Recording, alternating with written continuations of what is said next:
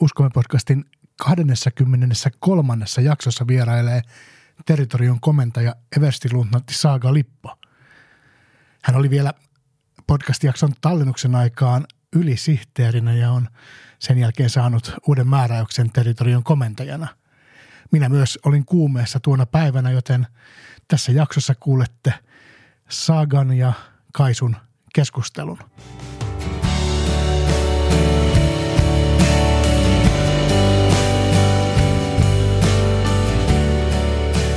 Me uskomme. Hei! Kuuntelet Me uskomme podcastia. Vakioääninä olemme me, Kaisu ja Riku. Tervetuloa mukaan.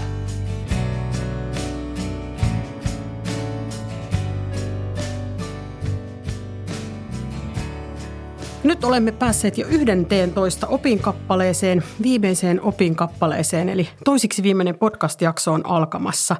Ja tänään meillä on ihan erityinen vieras täällä podcastissa. Tervetuloa, majuri Saga Lippo. Olet meidän territorion ylisihteeri.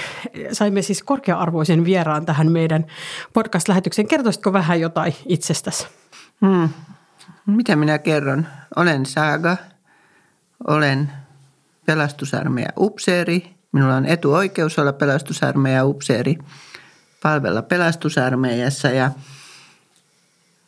kiitos, kun kutsuitte minut Tampereelle.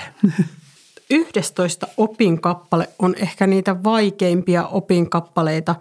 Siinä puhutaan asioista, joista meillä ei kellään voi olla kokemusta. Siinä puhutaan iankaikkisuudesta. Lukisitko Saaka meille sen 11 opinkappaleen? Me uskomme sielun kuolemattomuuden, ruumiin ylösnousemisen, maailmanlopulla tapahtuvan yleisen tuomion, vanhurskaiden iankaikkisen onnen ja pahojen ikuisesti kestävän rangaistuksen.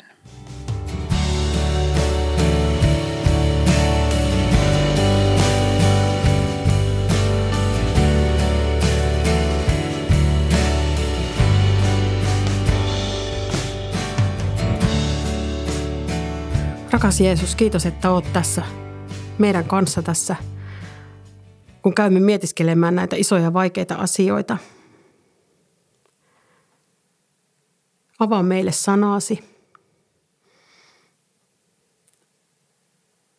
Kiitos, että pyhän henkesi kautta sinä voit meitä rohkaista ja opettaa.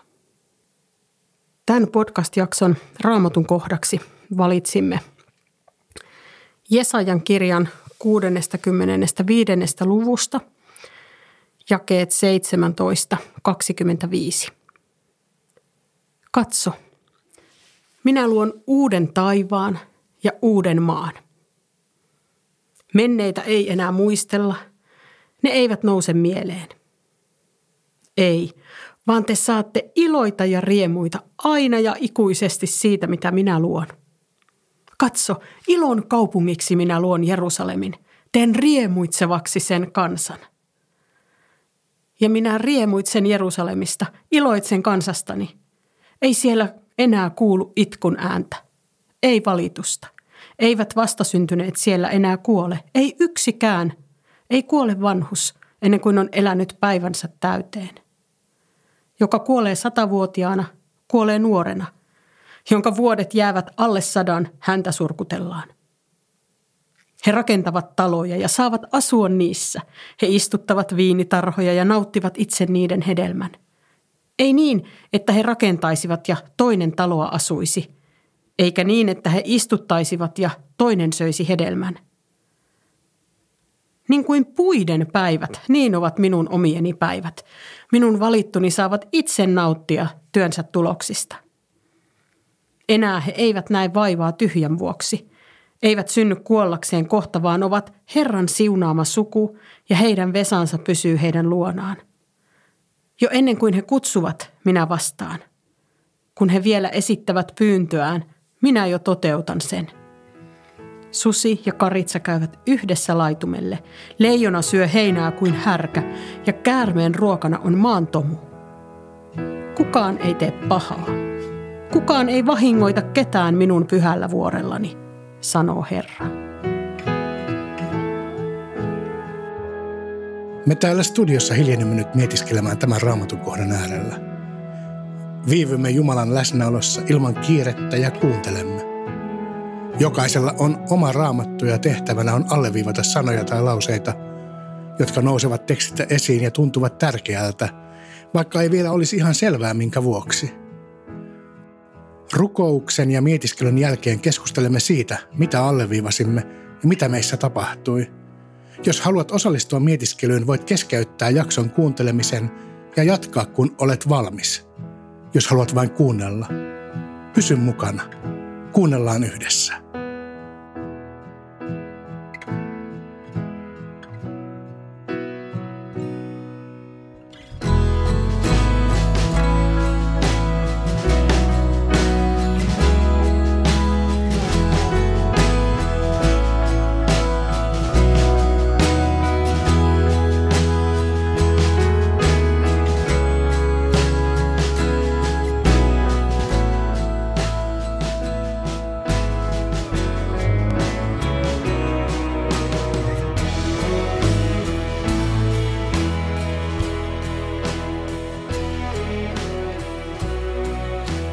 Minkälaisia asioita Saga tämä nosti mieleesi?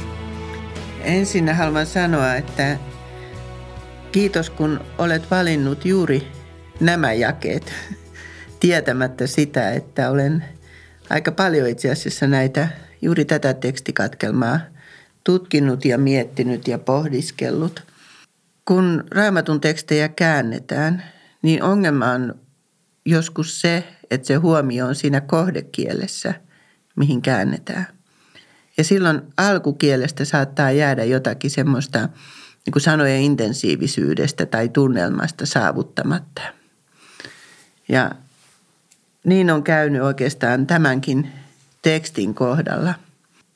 Saanko lukea tästä oman käännökseni? Ole hyvä, tosi mielenkiintoista. Eli olen näitä alkukielen hebrean sanoja tutkimalla tehnyt tämmöisen käännöksen. Katsokaa, luon uuden taivaan ja uuden maan. Entisiä ei enää muisteta, eivätkä ne enää palaudu mieleen. Iloitkaa ja riemuitkaa iankaikkisesti siitä, mitä minä luon. Katsokaa, luon Jerusalemin riemuksi ja sen kansan iloksi. Minä riemuitsen Jerusalemista ja huudan ilosta kansani keskellä. Ei kuulla siellä enää itkun eikä valitushuudon ääntä. Tässä on mielenkiintoinen ajatus se, että Jumala itse iloitsee ja hän suorastaan huutaa ilosta siellä kansansa keskellä. Minulla on tuossa Marc Chagallin maalaus. Valitettavasti se ei näy. No etko voi kertoa, mitä siinä on? Ehkä joku voi sen löytää. Luulen, että se nimi on Paluu Jerusalemiin. Eli Chagall kuvaa siinä uutta Jerusalemia. Taustalla on temppeli. Kaupunki on täynnä ihmisiä. Toiset tekevät työtä, toiset soittavat, toiset tanssivat. Kuva on täynnä iloa, mutta huomio kiinnittyy kuvan keskellä olevaan punapukuiseen kuningashahmoon, messiashahmoon, joka tanssii ja iloitsee siellä yhdessä kansansa keskellä. Jotain samankaltaista kuin mitä Chagall on tuossa kuvannut, niin kuin minä mielestäni löydän tästä tekstistä. Tällaiselle suomalaiselle mentaliteetille, niin se on tosi niin kuin vahva ja voimakas ajatus, että huutaa ja tanssia. Et siellä on todella iso ilo silloin. Ja se on monissa Raamatun teksteissä, että ehkä meillä on joskus sellainen ajatus, että pyhiä kirjoituksia pitää lukea pyhällä nuotilla, pyhällä äänensävyllä. Sillä on mahdollisimman hartaasti. Ehkä semmoisella papillisella nuotilla vielä. Joo, niin niistä saattaa jäädä jotakin semmoista, joku kokemus puuttumaan silloin, minkä sitten voi löytää, kun oikein pysähtyy sen tekstin edessä. Tämähän on kirjoitettu alun perin Babyloniassa, minne Israelin kansa oli karkotettu silloin 500-luvulla ennen Kristusta. Ja tässähän on nähtävänä niin kuin Israelin kansan kaipuu takaisin Jerusalemiin ja unelma siitä, miten ihana se kaupunki tulee olemaan sitten, kun me palaamme sinne. Ehkä menneet sukupolvet ymmärtää jotenkin, että kun sanoi, että miten ihana oli kerran Viipuri. Itse asiassa, kun minä mietin tätä tekstiä itse, niin tuo asia oli mielessäni. Ja ajattelin nimenomaan sitä, että olen sieltä, omat sukujuuret on siellä luovutetussa Karjalassa. Ja paljon niin kuin ystäviä ja varsinkin opiskeluaikaisia ystäväpiiriä oli siellä viipurilaisessa osakunnassa. Ja minulla tunnen paljon ihmisiä ja sukuja, joissa se niin kuin kaipaus sinne menetettyyn Karjalaan elää vahvana edelleen. Ja se nousi tästä kohdasta minun mieleeni, koska se tulee se semmoinen Shangri-La-vaikutelma, että se on jotain, se mitä kaivataan, niin on jotain semmoista, mitä oikeasti tässä maailmassa ei ehkä koskaan ole ollut, eikä koskaan varmasti tule tulemaan, vaan se on se semmoinen niin kuin meissä syvällä oleva kaipaus, joka saa jotenkin niin kuin kanavoituu siihen kaipaukseen sinne niin kuin kauniiseen Karjalaan. Ja sitten ajattelen, että sitä samaa kaipausta on meidän joululauluissa. Esimerkiksi Sylvian joululaulussa, kun se Sylvia lintu laulaa siellä, sä tähdistä kirkkain nyt loisteesi luo sinne Suomehen kaukaiseen. Niin se on niin kuin semmoinen suomalainen tapa ilmaista tätä samaa kaipausta. Suomalaiset ilmaisee sen sillä lailla melankolisesti, kun nämä Raamatun kirjoittajat puhuu ilosta ja riemusta ja just jostakin huutamisesta ja tanssimisesta, niin suomalaiselle ehkä se sama niin kuin, se kokemuksen syvyys niin kuin löytyy jostakin Sylvian joululaulusta tai kaipuusta sinne menetettyyn Karjalaan niin kuin helpommin kuin tästä tekstistä. Mutta nämä tuli minun mieleen myös, kun mietin tätä. Kaksi asiaa tuosta, mitä sanoit. Ensinnä se, että niin kuin sanoit, että tässä maailmassa ei ehkä koskaan ole sitä unelmien kaupunkia. Että se, miten muinaiset israelaiset lukivat tätä tekstiä ja miten me kristittyinä luemme, me haluamme tätä nyt kuvauksena uudesta Jerusalemista, taivaasta, tulevasta maailmasta. Aivan, ja ollaan nyt tässä pohtimassa sitä 11 opinkappaletta, jossa puhutaan nimenomaan ylösnousemuksesta ja sielun kuolemattomuudesta. Joo, ja tässä niin kuin kietoutuu jotenkin se kaipuu siihen maalliseen Jerusalemiin, mistä on jouduttu lähtemään.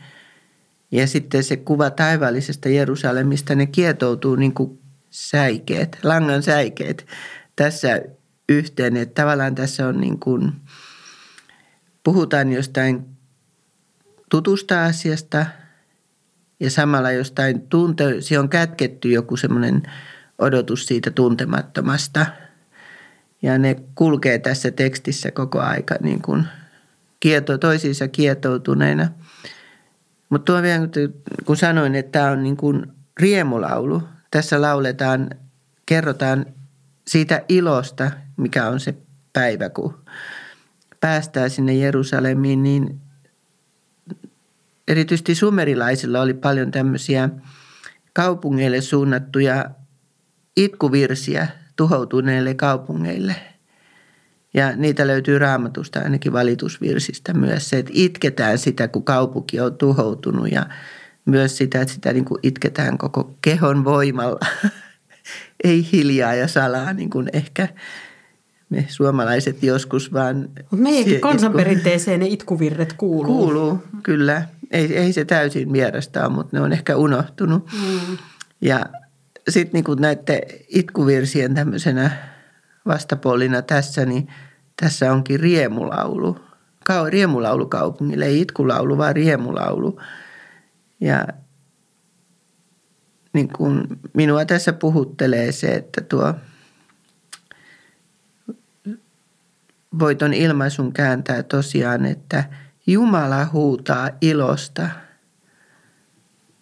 Ja sitten tietysti se iso teologinen kysymys, voiko Jumalalla olla tunteita, mutta koska jos Jumala on täydellinen ja tunteet vaihtelevat, mutta Raamatussa on muitakin kohtia, missä puhutaan siitä, kuinka Jumala iloitsee ihmisistä. Saanko lukea muutama? Ole hyvä. Esimerkiksi Sefanian kirjassa, Herra sinun Jumalasi on sinun keskelläsi. Jälleen sama ajatus, että Jumala on läsnä, keskellä, mukana, joukossa mukana. Sankari, joka auttaa, hän ilolla iloitsee sinusta. Tai Jeremian kirjasta, Jumala sanoo, minä iloitsen tehdessäni heille hyvää. Ja Jesajan kirjasta vielä toinen kohta. Niin kuin sulhanen iloitsee morsiammesta, niin sinun Jumalasi iloitsee sinusta. Jotenkin kun näiden jakeiden perusteella niin kun näyttää siltä, että Jumalan tuntema ilo liittyy aina hänen ja ihmisen väliseen suhteeseen. Ja minun on tosi vaikea ajatella. Sanoit, että on iso teologinen kysymys, että onko Jumalalla tunteita, niin minun on tosi vaikea niin kuin ajatella Jumalaa niin, että hänellä ei olisi tunteita, koska no ensiksikin me ihmiset ollaan hänen kuvakseen luotuja ja sitten se konkreettisin niin kuin esimerkki siitä, että minkälainen Jumala on, niin on Jeesuksessa. Ja kun Jeesuksen niin kuin elämää tutkii evankeliumien kautta, niin siellä kyllä se inhimillisten tunteiden kirjo niin kuin tulee hyvin vahvasti esille. Että no, tunteet on semmoinen asia, jota itse olen viime vuosina tosi paljon pohtinut ja niiden kanssa tehnyt työtä. Minua niin kuin lohduttaa tosi paljon semmoinen ajatus ja jotenkin semmoinen on minusta niin kuin riemullinen ajatus, että Jumalalla on täydelliset tunnetaidot. Että hän ei niin kuin kamppaile sellaisten asioiden kanssa, kun me kamppaile, vaan hänen tunteensa, niin kuin, kun ajattelen, että tunteet ihmisessä on sellaisessa käytössä, että ne kertoo meille tärkeitä viestejä. Ja jos me osaamme niin kuin, ottaa ne viestit vastaan ja ilmaista ne tunteet sopivalla tavalla, niin ne on niin kuin hyvä asia meille. Ja niiden tunteiden lakaseminen jotenkin pois tietoisuudesta ja maton alle ja häiritsemästä tätä muuten sujuvaa elämää, niin yleensä aiheuttavaa ongelmia. Niin, jotenkin, että taivaassa sitten on niinku semmoinen tilanne, että et siellä ne tunteet on niinku täydellisesti siinä käytössä, missä ne on. Ja sitten siellä ei ole itkua ja valitusta.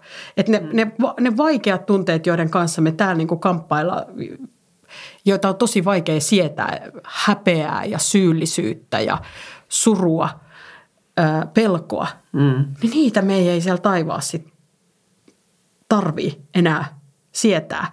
Ne ei enää aiheuta meille fyysisiä tuntemuksia ja suurta ahdistusta, vaan siellä ei enää ole sitä tuskaa ja valitusta. Et ehkä sitten, kun Jumala itkee, niin hän itkee tätä meidän ihmisten niin kuin, tilaa täällä. Niin sitten siellä Uudessa Jerusalemissa, niin siellä se, niin kuin hänenkin itkunsa on sitten itketty. Sitten me ihmiset emme enää tee pahaa. Kukaan ei vahingoita ketään. Siellä ei enää kuulu itkun ääntä, ei valitusta. Onko se Jumalan itku semmoista empaattista itkua sitä aina? Jeesus ainakin itki katsoessaan Jerusalemia, tietäessään mitä sille tulee tapahtumaan.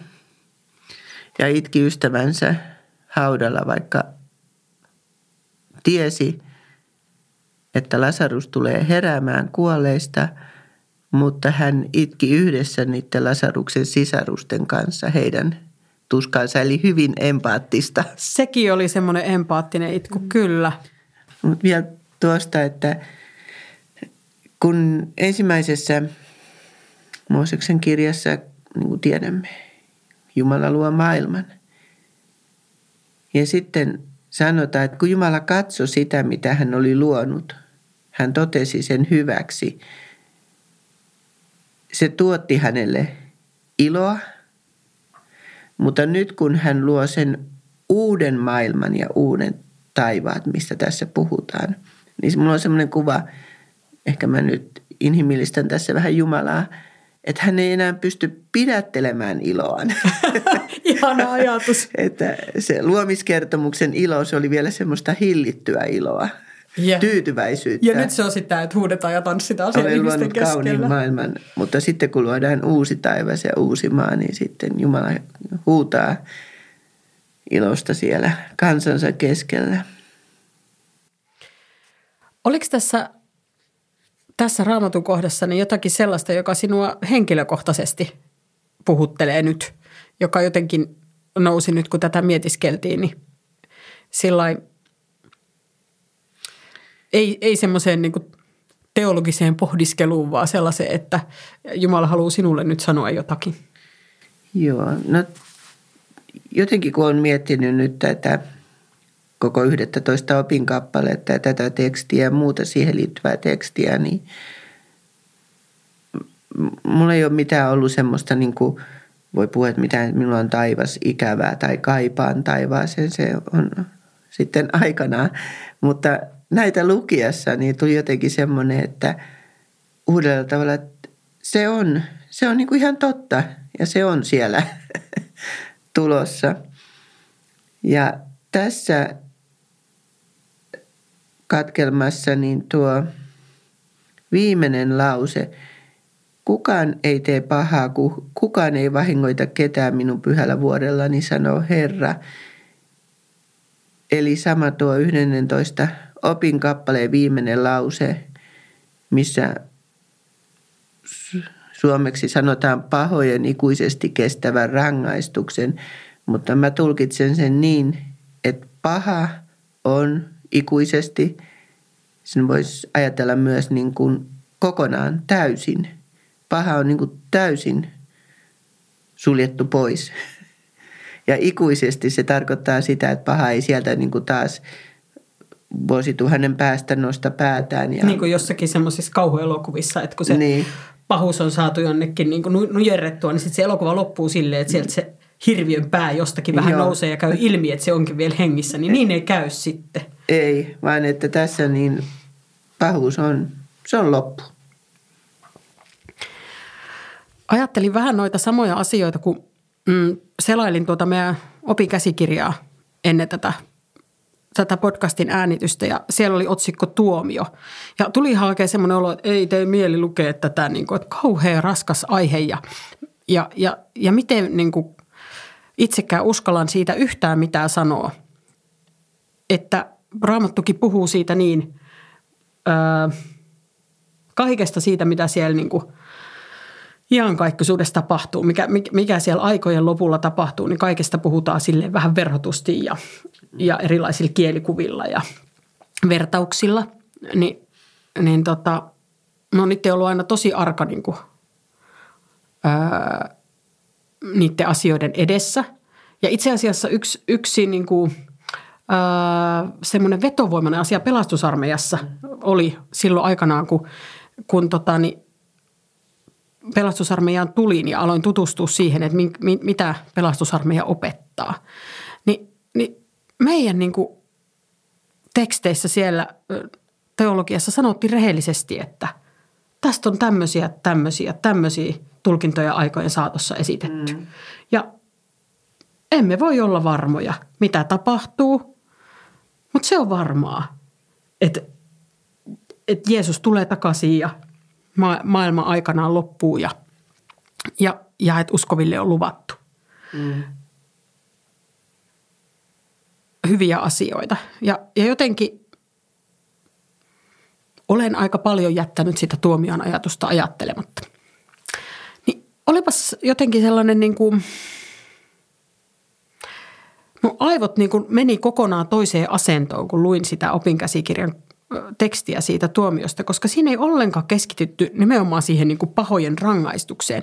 Ja tämähän on se, mistä niin kuin, kristittyjä on aina niin kuin moitittu ja syystä, että se niin kuin käännyttäminen tapahtuu pelottelemalla. Et nyt jos et usko Jeesukseen, niin joudut helvettiin. Ja tämä on niin kuin se tapa, millä yritetään saada ihmiset uskomaan Jeesukseen. Ja siellä ei puhuttukaan. Siellä mainittiin kyllä toki taivas ja helvetti, mutta siellä puhuttiin tuomiosta siitä näkökulmasta, että sitten koittaa oikeudenmukaisuus. Mm. Ja se oikeudenmukaisuuden ajatus, niin se tuntui aivan tavattoman hyvältä. Ja jotenkin tässä Raamatun kohdassa, mitä luettiin, niin puhutaan hyvin inhimillisesti siitä. Enää he eivät näe vaivaa tyhjän vuoksi. Eivät synny kuollakseen esimerkiksi. Ja he rakentavat taloja ja saavat asua niissä. He istuttavat viinitarhoja ja nauttivat itse niiden hedelmään. Ei sille, että joku toinen tulee sitten, kun olet nähnyt vaivaa, niin sitten sinulta viedään se. Ja tämän niin kuin maailman nämä epäoikeudenmukaisuudet tässä sillä lailla yksinkertaisin sanankääntein kuvattu. Kyllä tämä puhuu nämä jakeet nimenomaan oikeanmukaisuudesta, sitä, että tapahtuu, että oikeudenmukaisuus toteutuu. Ja kun se on tässä ajassa hirveän vaikea asia. Lasten kanssa joskus niin kuin joudun sen asian kanssa vastakkain, että kun lapset tuovat niitä niin kuin kiistakysymyksiä ja heidän välisiä niin kuin kahnauksia, niin edes niitä lasten asioita ei minun omasta mielestäni ihan niin kuin järkevän ja monenlaisia asioita pohtineen ja opiskeleen ihmisen, niin joskus tuntuu vaikealta ratkaista niitä oikeudenmukaisesti. Et tuntuu, että nyt jos teen näin, niin toi toinen, että se tulee aina jommalle kummalle jotenkin epäoikeudenmukaiseksi se tilanne. Niin minua niin kuin kerta kaikkiaan niin kuin riemastuttaa sellainen ajatus, että koittaa sellainen aika tässä maailmassa, että sellainen niin kuin täydellinen oikeudenmukaisuus vallitsee ja että Jumala tietää. Mm. Ja se on hänellä kaikki niin kuin käsissään ja minulta otetaan pois sellainen taakka, että minun täytyy niin kuin,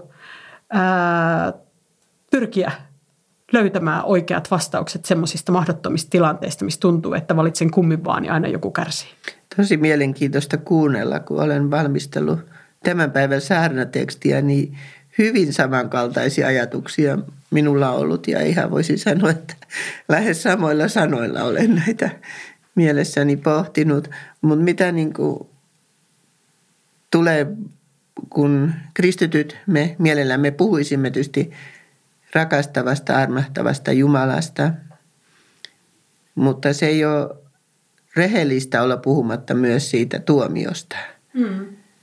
Ja se mietin, että jos on tämmöinen vaikka hoitokeskustelu tai terapiakeskustelu, niin siinähän täytyy olla hyvin rehellinen sille potilaalle tai tuettavalle. Ei voi sanoa, että ei mitään hätää, kaikki hyvin, vaan siinä pitää ensin niin kuin kaivaa esille ne, mitkä aiheuttaa sen ahdistuksen ja sitten niihin tarjota sen lääke.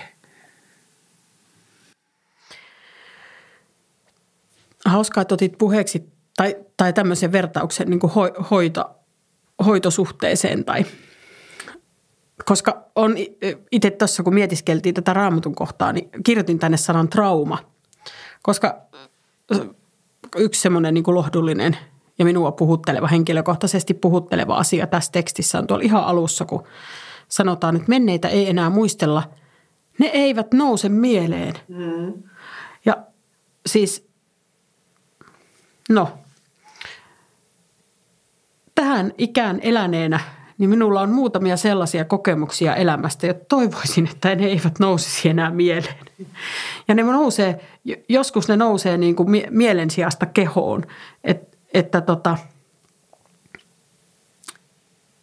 ne herääkin niin kuin jossakin tietyssä tilanteessa, niin keho rupeaa reagoimaan, vaikka ei mieli edes niin kuin ole tietoisesti tajunnut, että nyt tässä palataan johonkin, mitä on kokenut aikaisemmin. Ja jotenkin tosi lohdullinen ajatus, että koittaa se päivä, jolloin näitä niin kuin traumoja ei tarvitse työstää. Mm. ei nouse enää mieleen sellaiset asiat, jotka on niin kamalia, että ei tekisi mieli niitä ajatella. Tämä on kyllä niin kuin valtavan rikas teksti, jos ajattelee, että mitä kaikkea tästä avautuu ja miten tämä kuvaa iankaikkista elämää, että kun me uskomme ja ymmärrämme Raamatusta, että ihmiset ovat persoonia, minkälaisia persoonia me sitten olemme ja mitä me muistamme niin kuin vanhasta maasta, vanhasta maailmasta, niin tässä on heti ensimmäisissä lauseissa niin kuin sanottu, että niitä ei tuoda niin kuin niitä traumoja, niin ne ei enää palaudu mieleen, vaikka yrittäisit niitä muista. Ne on vain unohdettu. Että se uusi luomus niin on vapaa niistä. Se on tosi ihana ajatus. Mietin tämän kuoleman ja iankaikkisuuden teeman pohdiskelussa nousi mieleen viimeaikaisia kokemuksia tai viimeisen oikeastaan vuoden ajalta, kun lähipiirissä on ollut kaksi hyvän pitkän elämän elänyttä Pelastusarmeijan upseeria ylennettiin kirkkauteen tuossa. Ja heidän hautajaisten läpikäyminen ja sen niin kuin henkilökohtaisen surun ja meidän perheen surun kannattelu ja niiden asioiden pohtiminen niin on tuonut nämä kuolema-asiat tosi silleen konkreettisesti lähelle. Ja eilen kävi just niin, että meillä on valokuvia kuvaruudulla sillä pyörii satunnaisesti sieltä meidän isoista valtavista tiedostoista, missä on paljon niitä kuvia, niin se nostaa aina satunnaisesti siihen ruudulle sinne näkyviin. Niin oli semmoinen ihana kuva juuri tästä lempeästä, ihanasta eläkeupseerista meidän esikoisen kanssa silloin, kun esikoinen oli ihan pieni. Ja se oli niin kerta kaikkiaan niin kuin täynnä rakkautta se kuva. Ja se nosti sillai kyyneleet silmiin heti se kuva, mutta sitten seuraava ajatus välittömästi oli se, että ai miten ihanaa, että se, meillä on se jälleen näkemisen riemu tai toivo, että vielä niin kuin.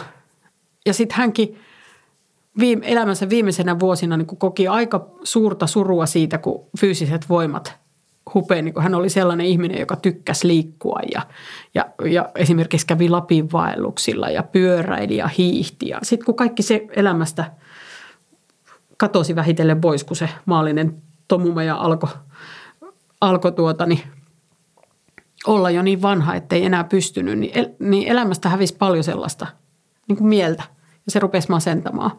Jotenkin ihana ajatus, että siellä on se, myös se uusi ruumis siellä taivaassa, ja että hän siellä saa nauttia taas niin kuin koko olemuksesta ja koko kehosta siitä, minkälaiseksi Jumala hänet niin kuin on luonut.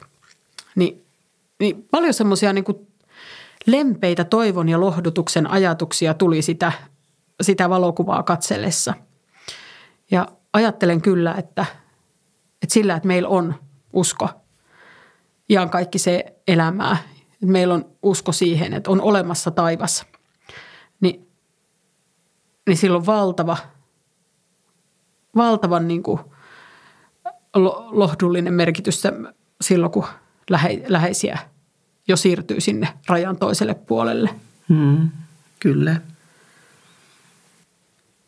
Alleviivasin tästä tekstistä sellaisia kohtia, jotka jotenkin tässä nyt lukiessa vaan nousi esiin ja puhutteli. Niin alleviivasin täältä tällaiset sanat, että eivät vastasyntyneet siellä enää kuole.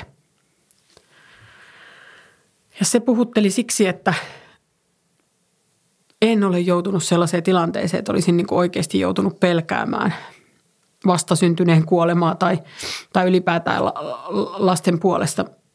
Mutta ihan tässä muutama päivä sitten niin kuopus oli niin kipeä, että oltiin niin kuin sillä rajalla, että pitääkö lähteä sairaalaan. Ja ihan valtava huoli, siis ihan hirvittävä huoli oli siitä. Ja se toi mieleen ne ajat, kun vauvana oli kolikkia ja monenlaisia huolia siitä pienen hirveän avuttoman ja semmoisen pikkiriikkisen ihmisen elämästä, niin se on niin hauras ja niin täydellisesti niin kuin riippuvainen vanhemmistaan, niin se huolen määrä, joka voi niin kuin vanhemmilla näissä tilanteissa olla, on tosi iso. Niin sitä taustaa vasten niin jotenkin minun äidin sydämeni jotenkin niin kuin, tulee niin kuin syvästi lohdutetuksi sellaisista sanoista, että eivät vastasyntyneet siellä enää kuole. Mm-hmm. Että niin kuin, että lasten puolesta ei tarvitse enää olla huolissaan. Ja jos mietin vaikka niitä rukouspyyntöjä, joita tulee meidän osastolle. Meillä on netissä mahdollisuus jättää rukouspyyntöjä ja sitten täällä voi paperille kirjoittaa. Niin ihan todella iso osa niistä rukouspyynnöistä koskee niin kuin niiden, sen pyynnön kirjoittaneen lapsia. Että ei se huoli niin kuin lopu siihen vastasyntyneeseen. Ja niin ehkä sen, niin siinäkin semmoista ihanaa niin kuin taivastoivoajatusta, että sitten kun siellä kaikki on täydellisesti, niin me ei tarvitse kantaa huolta myöskään meidän läheisistä. Kyllä. Että tähän on kyllä poimittu niin juuri semmoisia muutamia ydinasioita, että mitkä kuuluvat tähän aikaan ja mistä me täällä kannamme huolta. Lapsistamme, perheenjäsenistä tai vanhukset omasta selviytymisestä. Ne on ehkä ne suurimmat huolenaiheet ihmisen elämänkaaressa. Ja elämän niin kuin alku ja loppuja. Kaikki huolenaiheet siltä väliltä kätkeytyy tähän, mutta niitä ei sitten enää uudessa Jerusalemissa tarvitse kantaa. Ja sitten tässä ajassa nyt, kun noi sotauutisia lukee ja kuuntelee, niin se oikeudenmukaisuuden ajatus ja varsinkin just nämä niin kuin lasten ja vanhusten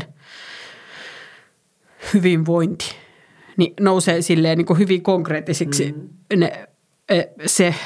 se niin kuin räikeä tila, mikä täällä maailmassa tällä hetkellä on.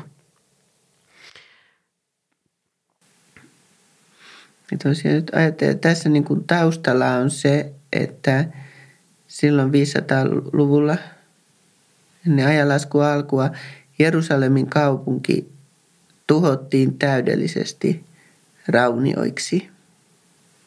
Ja sitten se ajatus siitä, että minkälainen on sitten se täydellinen paikka, että sinne rakennetaan taloja ja niitä ei kukaan enää tuhoa.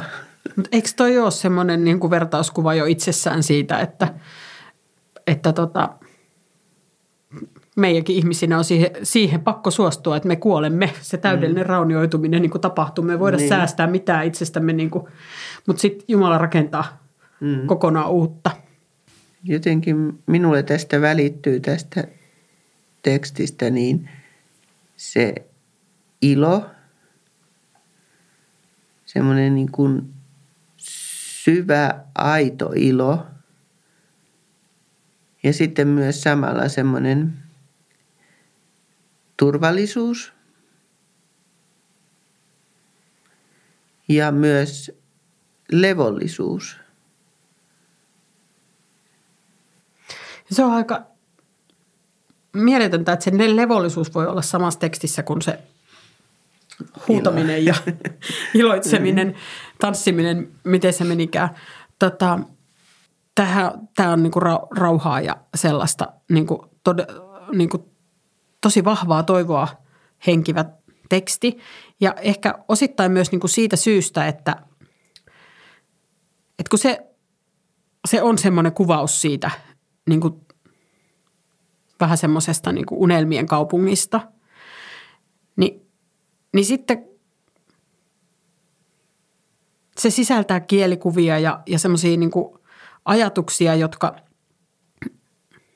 toisaalta on niin kuin hyvin konkreettisia ja selkeitä myös meille ja sitten osittain vähän niin kuin irti tästä meidän todellisuudesta. Niin se luo semmoista vähän sellaista niin kuin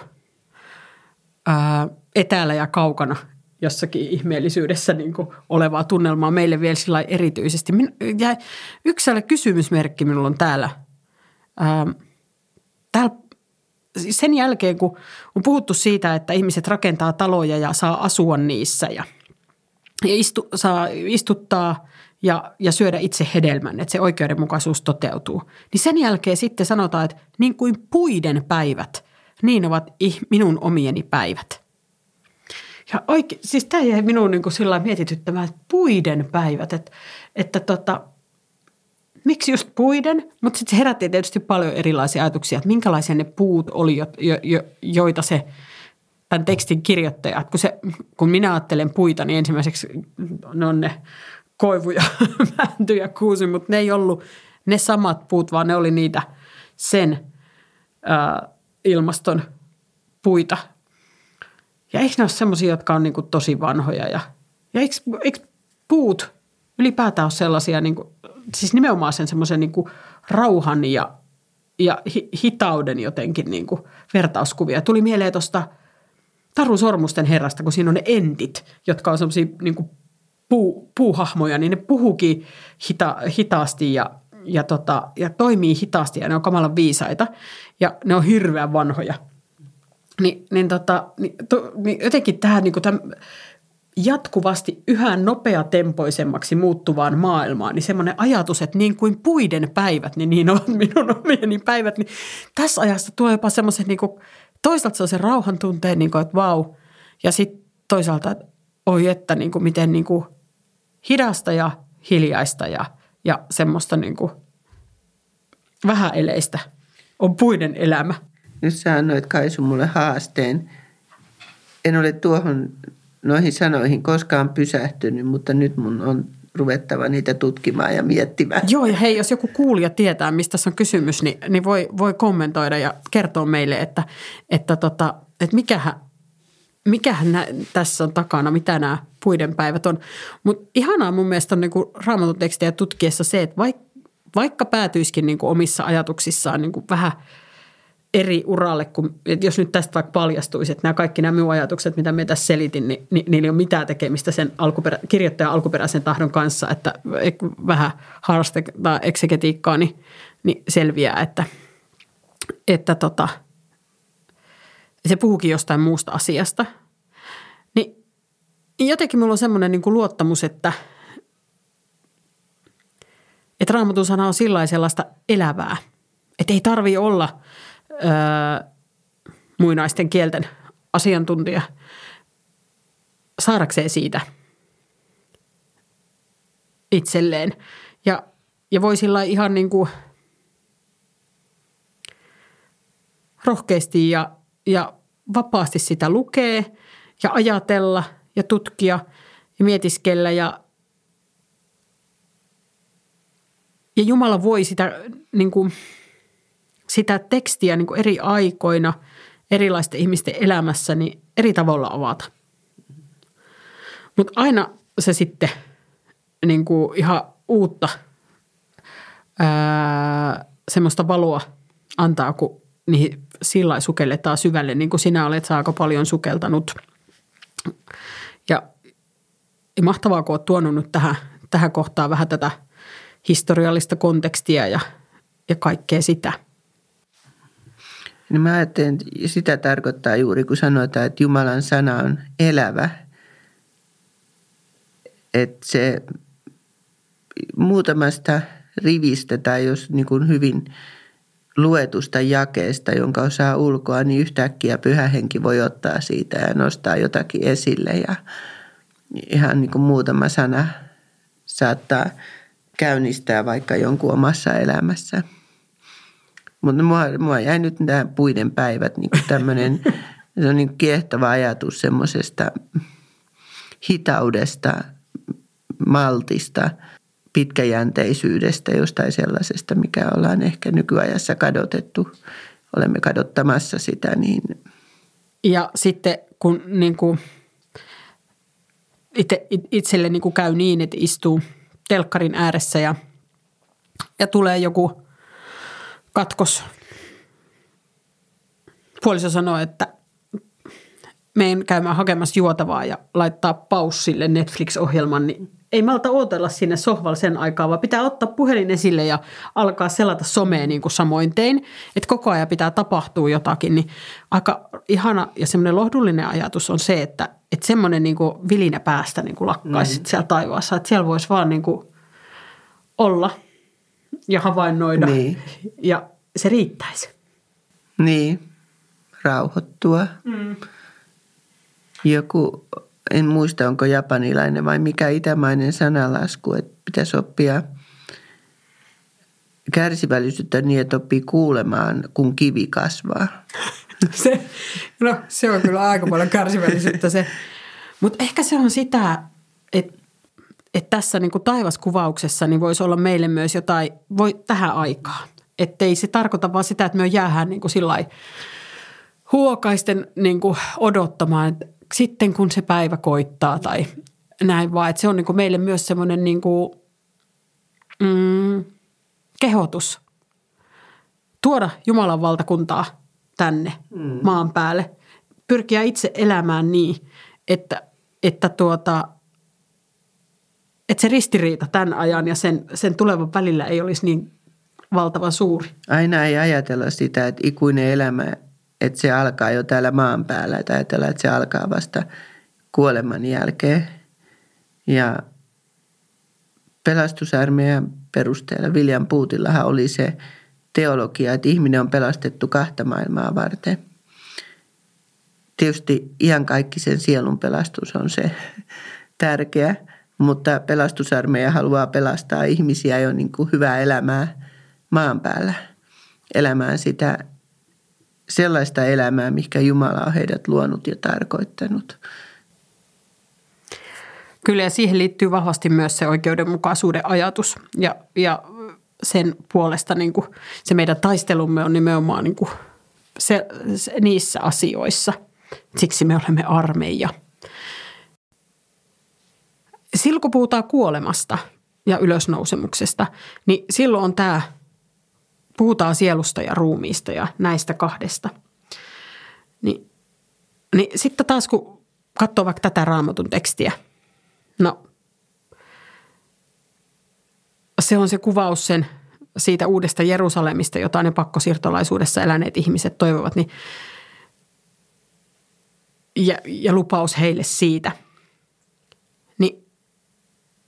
Eihän täällä sanota, että jotenkaan tehdä eroa sielun ja ruumiin välillä. Ja se on niin kuin yksi semmoinen asia, jota olen paljon joutunut tässä Pelastusarmeijan upseerin työtä tehdessäni miettimään, että sitä meidän niin kuin kokonaisuutta ihmisenä. Et vaikka me tässäkin opinkappaleessakin oikein eritellään se sielu ja ruumis, niin niitä ei voi niinku todellisuudessa toisistaan erottaa. Ja että meidän oppi itse asiassa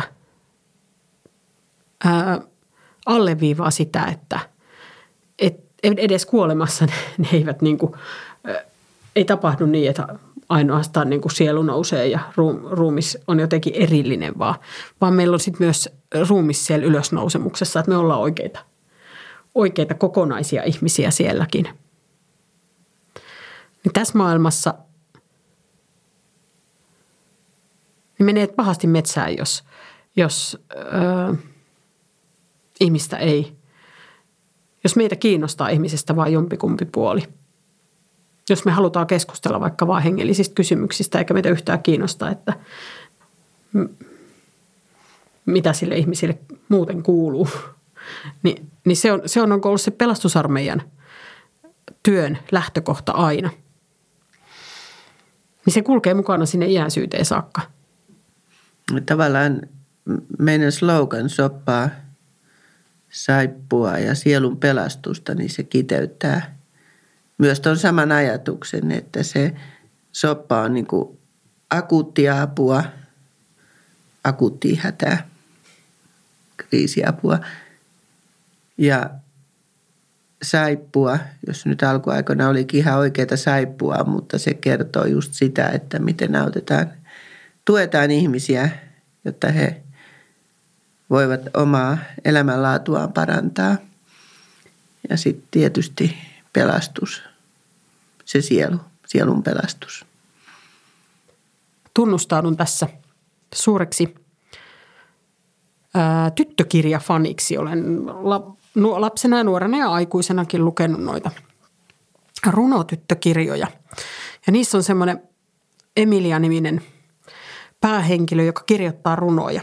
Ja hän saa aina silloin tällöin semmoisen kokemuksen, jota hän kutsuu leimahdukseksi. Ja se leimahdus on semmoinen hetki, jolloin ikään kuin verho heilahtaa ja hän näkee jotain semmoista, mitä hän ei tässä maailmassa niin kuin näe. Ja se on jotain niin kaunista ja ihmeellistä, että hän on sen jälkeen aina aivan haltioissaan niin kuin jonkin aikaa, pari tuntia. Ja siinä haltioituneessa tilassa hän sitten kirjoittaa niitä runoja. Ja se on minusta jotenkin niin kuin semmoinen kuvaus, jonkalainen ajatus minulla on jotenkin siitä taivasten valtakunnasta. Että se on semmoisen niin kuin ohuen verhon takana. Me emme näe sitä, mutta se voi joskus sellaisina leimahduksina tulla meille niin kuin tässä ajassa jo näkyville. Mutta meillä on mahdollisuus tehdä niin kuin tietoisia valintoja niin, että se taivasten valtakunta voisi tulla näkyvämmäksi. Ja että jotenkin siinä vaiheessa, kun ollaan sitten siellä oman tiemme loppuvaiheessa, niin sinne verhon toiselle puolelle astuminen ei olisi enää mikään sellainen valtava suuri harppaus johonkin täysin tuntemattomaan, vaan että oltaisiin niin kuljettu sitä matkaa lähemmäs sitä todellisuutta. Mielenkiintoinen ajatus. Meillä on ollut mielenkiintoinen keskustelu Raamatusta, iankaikkisuudesta, kuolemasta, viimeisestä tuomiosta, isoista asioista. Mutta ne on tuonut meidät myös ihan tähän päivään ja ajatus siitä Jumalan valtakunnasta, siitä ihanasta Jumalan valtakunnasta, joka meitä uskovia perillä odottaa, niin me voidaan tuoda sitä tänne maan päälle ja toisten ihmisten elämää tekemällä sitä, mihin Jumala meitä tässä ajassa kehottaa. Pitämään tässä ajassa yllä oikeudenmukaisuutta ja rakkautta ja toivoa. Kiitos Saaga. Oli tosi hienoa, että olit mukana tässä ja erityisesti jotenkin tällaisen niin kuin teologisesti tosi vaikean aiheen äärellä oli hienoa saada kuulla sinun syvällisiä ajatuksia ja oppineita ajatuksia tästä aiheesta. Kiitos, kun kutsuit. Tämä oli tosi mielenkiintoista keskustella ja varmaan keskustelu jatkuu jossain. Ja seuraavassa jaksossa sitten saadaan kuulla Saagan saarna tästä aiheesta, niin olkaa ehdottomasti kuulolla. Kiitos, kun kuuntelit ja tähän podcastin loppuun ajattelimme nyt poikkeuksellisesti laittaa yhden laulun. Nämä oikeudenmukaisuuden ajatukset on vahvasti Uudessa testamentissa ilmastu Matteuksen evankeliumin 25. luvussa, jossa puhutaan myös maailman lopulla tapahtuvasta yleisestä tuomiosta ja mitä tapahtuu, kun kuninkaan eteen silloin tullaan. Ja silloin, kun Pelastusarmeijan laulukirjaa tehtiin, muistatko Saaga, minä vuonna tämä meidän nykyinen laulukirja julkaistiin? En muista. Siitä... Nyt on tullut uusinta painosta tiedoksi. Mutta se ei ole 10 vuotta vanha vielä. Se on siis melko uusi vielä ja luulen, että pelastusarmeijalaiset yleisesti ottaen pitää sitä uutena edelleen. Niin silloin, kun sitä tehtiin, sitä laulukirjaa, niin olin silloin vasta tullut pelastusarmeijaan. Olin varmaankin en nyt ihan vasta tullut, mutta olin kadetti. Olin siis upseerikoulussa jo silloin. Ja minä kirjoitan lauluja. Ja minulta pyydettiin siihen laulukirjaan laulu tästä Matteuksen evankeliumin kohdasta. Ja se ei ole mikään helppo kohta. Ja muistan, kun ajattelin, kun siitä asiasta minulle soitettiin tai laitettiin viestiä, että onko ne ihan hulluja, että ei kukaan voi kirjoittaa laulua tällaisesta kohdasta, että miten tästä kirjoitetaan laulu. Ja se on minulle ollut yksi ehkä sellaisia niin kuin konkreettisia kokemuksia siitä, että Jumala toimii minun kauttani tai minussa silloinkin, kun itsestä tuntuu, että tästä asiasta en osaa mitään sanoa. Minun tapaani yleensä niin kuin kirjoittaa lauluja on vähän niin kuin kirjoittaa kertomuksia. Ja niinpä tästäkin syntyi semmoinen laulu, jossa on kertomuksia, niin Riku totesi, että se laulu täytyy tähän podcastiin laittaa ja sinä voisit kertoa siitä sen laulun tarinan. Niin tässä se on ja laulun nimi on Annatko minulle kätesi.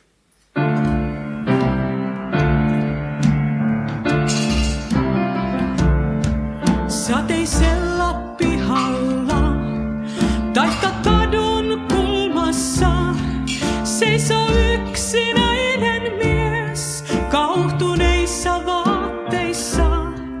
Häntä mikään laki ei koske, hän on kaikkia loukannut. Hän ei pitkään aikaan ole kenellekään kelvannut. Jos hän nostaisi katseensa, voisit siitä lukea kysymyksen, johon usein vaikea on vastata. Annatko minulle kätesi? Annatko kätesi? Kerran päättyy kaikki itku, kerran loppuu aika tää. Silloin totuus kaikki valheet hiljentää. Viimeisellä tuomiolla eessä valtaistuimen. Tuo mies eteesi tuodaan, kuulet uuden kysymyksen. Näitkö hänessä Jumalan kuvan? Näitkö hänessä Jeesuksen? Valkoisella vuotella taikka muurin takana makaa nainen ohjuinen, harmaata jo hiuksissa. Hän ei enää ajasta piittaa, hän ei jaksa välittää. Hänellä ei moniin vuosiin ole ollut ystävää. Jos hän nostaisi katseensa, voisit siitä lukea kysymyksen, johon usein vaikea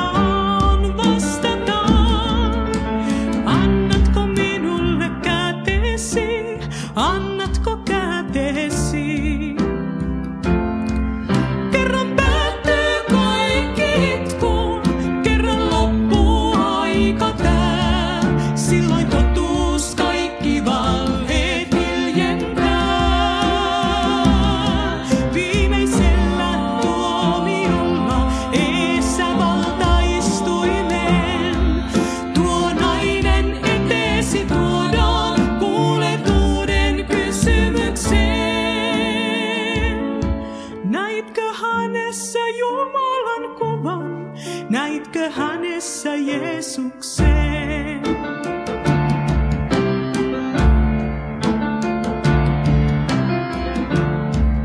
Meluisassa huoneessa taikka koulun pihalla seisoo lapsi vihainen, erilainen joukossa. Hän ei meidän kieltämme tunne, aivan väärin käyttäytyy. Hymy hänen kasvaillansa liian harvoin näyttäytyy.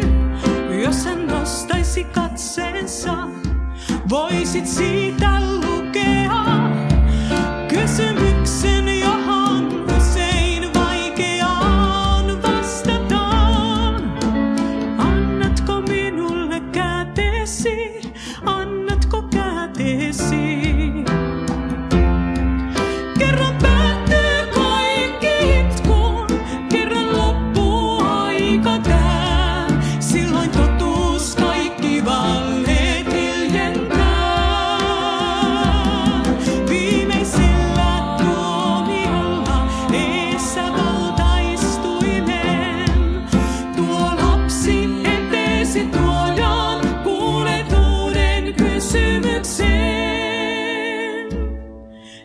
Näitkö hänessä Jumalan kuvan? Näitkö hänessä Jeesuksen?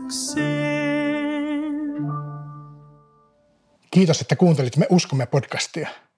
Jos haluat kommentoida jaksoja tai lähettää meille muuten vain postia, löydät ohjeet kotisivultamme www.pelastusarmeija.fi/Tampere.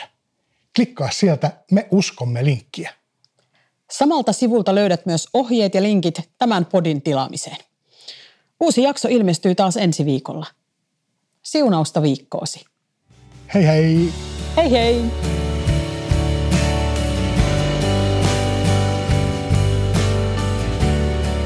Me uskomme.